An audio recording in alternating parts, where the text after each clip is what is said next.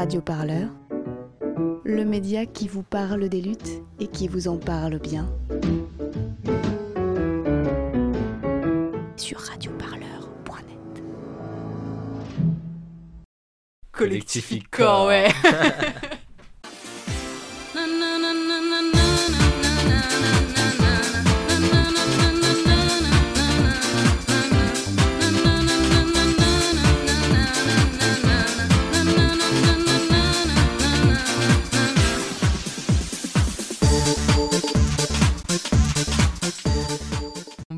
collectif qui vient de se monter et on est euh, on a comme but de, de faire un peu du cinéma militant, des documentaires, des reportages. C'est pas encore euh, très très précis comme projet, mais on, on va faire euh, ce qui nous fera envie et voilà. Et on, on est lycéen et on est militant et voilà. Et vous êtes en quelle classe? On est en terminale, moi en terminale L. Et en terminale S, justement. On est en option euh, cinéma audiovisuel et du coup on devait tourner, euh, tourner un film euh, pour notre, euh, notre épreuve de bac. Et vous aviez des contraintes particulières pour euh, le tournage? Ouais, carrément. Bah, du coup, on devait faire un film de maxi 10 minutes. Ça, c'était le plus dur. Et puis, euh, sinon, on était libre de choisir notre thème. C'était une fiction, un documentaire ou autre. Du coup, on a choisi de faire un documentaire sur Tolbiac. Enfin, de base, c'était pas trop ça, notre- le thème de notre film. Mais bon, après, euh, multiples directions, on a choisi de faire un documentaire sur Tolbiac.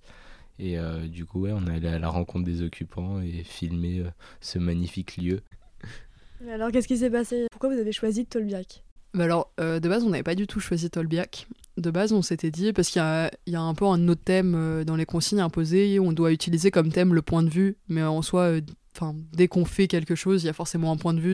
Et du coup, de base, on voulait faire un, un espèce de faux documentaire, enfin, reprendre, euh, reprendre une théorie du complot super célèbre et un peu trafiquer des images d'archives, enfin, faire des trucs comme ça pour faire le documentaire le plus réaliste possible, mais sur un truc complètement faux. C'était assez bizarre. On voulait ça, on voulait faire euh, pourquoi la reine d'Angleterre a assassiné euh, Lady Diana et tout. Et puis on n'a rien fait, on avait grave la flemme, on n'avançait pas du tout, pas du tout motivé et tout. Du coup, vraiment à un mois de rendre le projet, on n'avait encore rien fait. Et c'était un peu la panique. On, on était vraiment euh, mal barré. Il y a l'occupation de Tolbiac euh, venait de commencer. Euh, viens, il se passe des trucs super cool à Tolbiac. Enfin, viens, on va voir un peu ce qui se passe. On fait un documentaire là-bas. du coup, de base, c'était un peu un projet comme ça pour voir. Puis moi, ça m'a vachement plu. Enfin, c'était trop trop bien. Puis au final, au lieu de tourner trois jours, on a passé notre vie là-bas pendant un mois. On se doutait pas du tout de l'impact qu'aurait le film, du coup, parce que nous, comme c'était un peu un projet de la dèche, entre guillemets, genre, on a fait un petit truc euh, qui nous plaisait, tu vois, et euh, bah, au final, euh, là, l'ampleur que ça a pris, on s'y attendait pas du tout, genre. En gros, chaque année, du coup, dans notre classe de ciné, il y a une, représentation de, de tous les, les films de l'année qui ont été faits par les gens de la classe.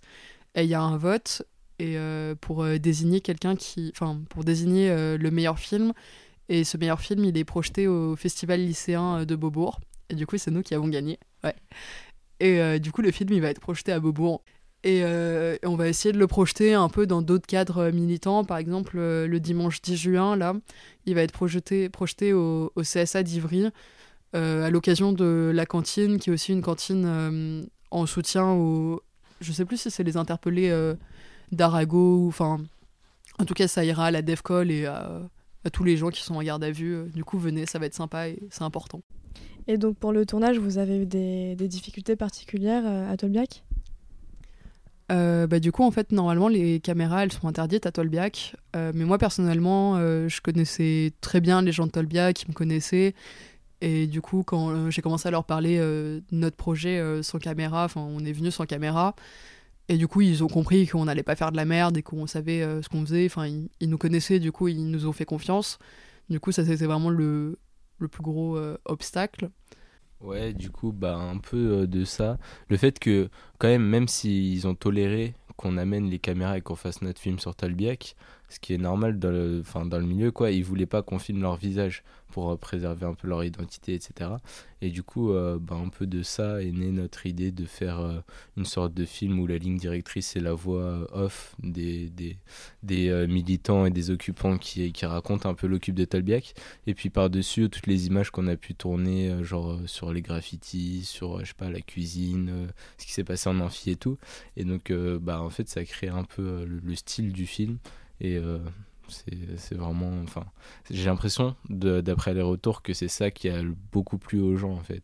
C'est un, peu cette euh, originalité, on va dire. Parce que euh, de base, c'était vraiment une, une, contrainte de sécurité et un choix où on voulait pas filmer les gens, enfin les, visages des gens par sécurité. Au final, c'est devenu un, bah, un peu un vrai choix artistique parce qu'on a décidé de. Parce qu'on avait pu les filmer et les flouter après. Et on a décidé de décider d'en filmer un, un minimum pour pas qu'il y ait de de personnes un peu qui, qui représentent euh, Tolbiac ou d'espèces de, leaders euh, à la Cohn-Bendit. Euh.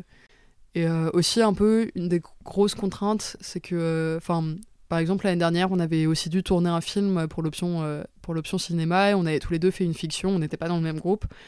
Et une fiction, c'est vraiment plus facile à tourner parce que il y a des horaires de tournage. On, on se voyait le mercredi, on ramenait tel costume, tel tel décor, machin, et c'était calé. Alors que là, c'est un documentaire, du coup, c'est sur, le... enfin, sur le vif. On ne sait pas quand les choses vont se passer, on ne sait pas ce qui va se passer.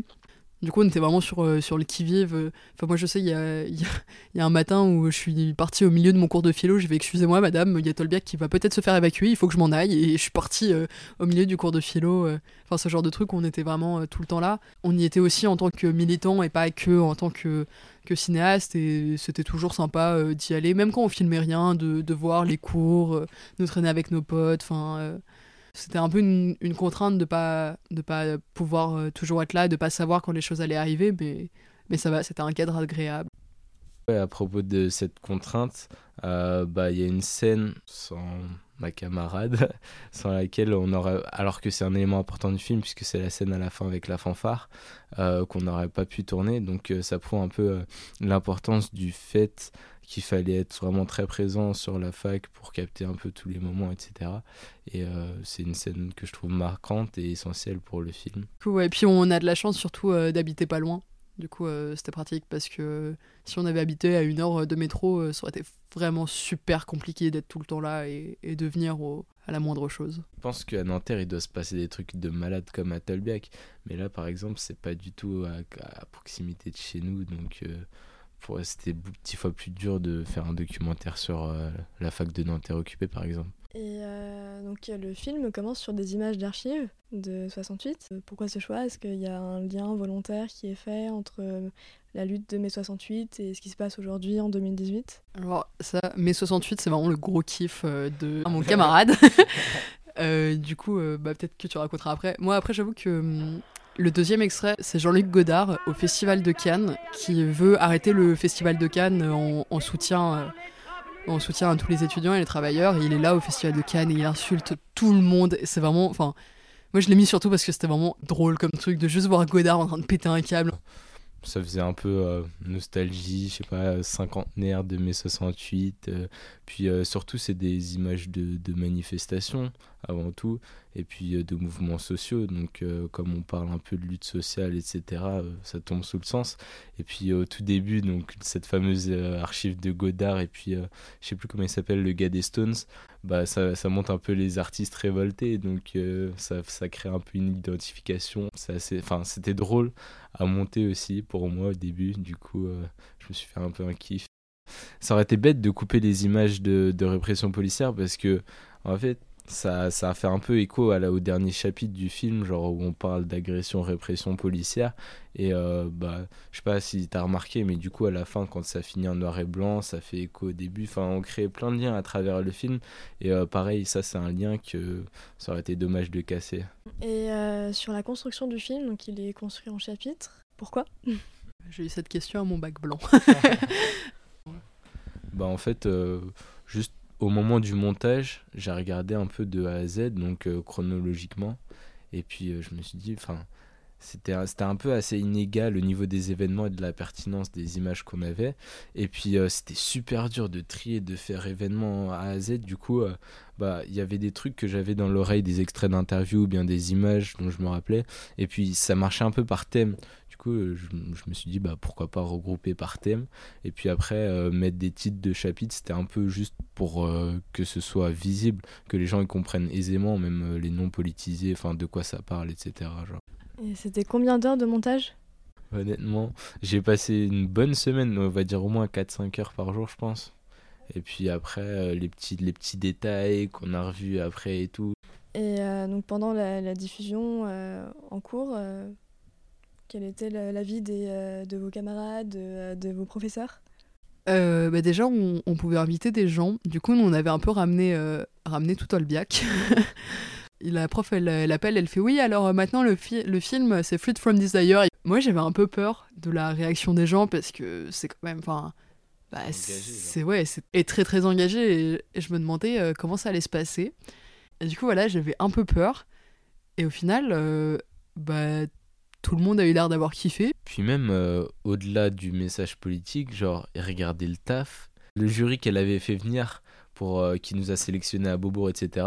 Avant, enfin, même ils ont pas du tout parlé du, du message politique au final du film. Ils ont juste dit euh, c'est un truc hyper clean, professionnel, c'est bien mené narrativement, etc. Et puis euh, c'est ça qui a, qui a fait pas mal kiffer les gens au final aussi, je crois. Et le titre? Pourquoi ce titre? Euh, J'ai montré du coup une vidéo, bah, la vidéo euh, de tout le cortège de tête, c'était le 22 mars, je crois. Ouais, 22 mars, 22 avril, je sais plus. Enfin, une des grosses manifs, la première fois où elle est passée, et la vidéo de, de tout le monde qui saute, qui fait un pogo en me disant Putain, regarde, euh, elle est vraiment trop trop drôle cette vidéo. Genre, euh, t'as que des gens euh, cagoulés et tout qui sont en train de danser là-dessus. Enfin, c'est c'est grave drôle, et du coup, on a kiffé. Et je sais plus, une autre fois, on était à Tolbiac, on écoutait une conférence. Et il y avait un tag euh, avec les paroles de la chanson. Du coup, je fais Ah, mais regarde, c'est la chanson et tout. Et je crois que ça vient de là. Et que du coup, quand on réfléchissait au titre du film, on était Ah, bah, ah pourquoi pas euh, Fruit from Desire, euh, un peu pour rigoler. Puis au final, euh, au final c'est resté parce que c'est un truc que les gens ils assimilent vachement à Tolbiac. Alors que ça vient pas forcément de Tolbiac de, de la base. Enfin, ça vient même pas de Tolbiac de la base, c'était en manif. Mais, mais en tout cas, c'est assigné au moins au milieu militant. Et du coup, les.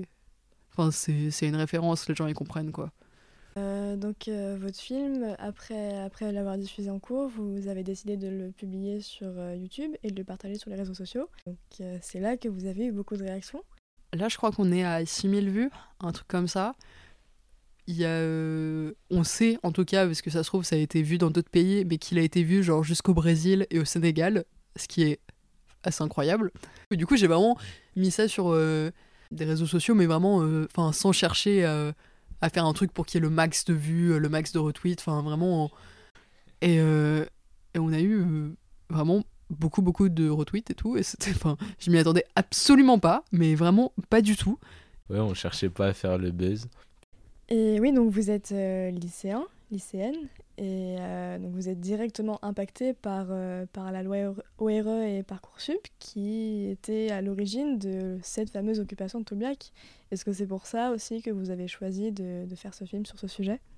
Bah euh, ouais, parce que c'était aussi, euh, aussi assez important, euh, cette mobilisation, et je pense que ça nous tenait à cœur parce que ça nous, touchait directement.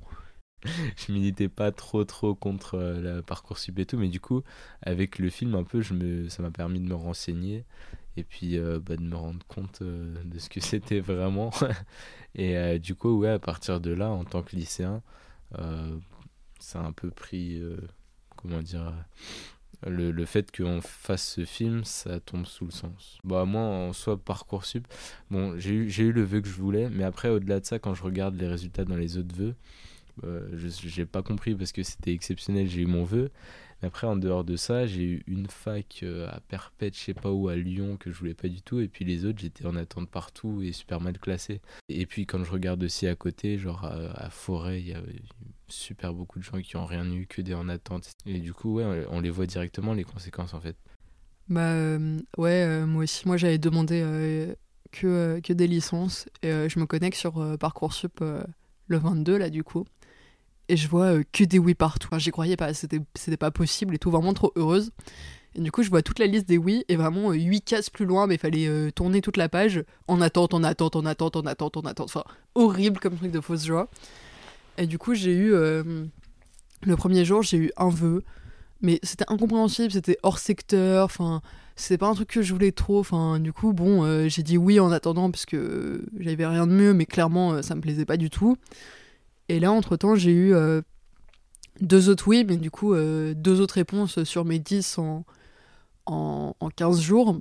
Et euh, pareil, c'est des trucs que j'avais mis un peu, un peu pour combler les vœux et pour, pour avoir des trucs. Du coup, pour l'instant, a priori, je vais à Tolbiac.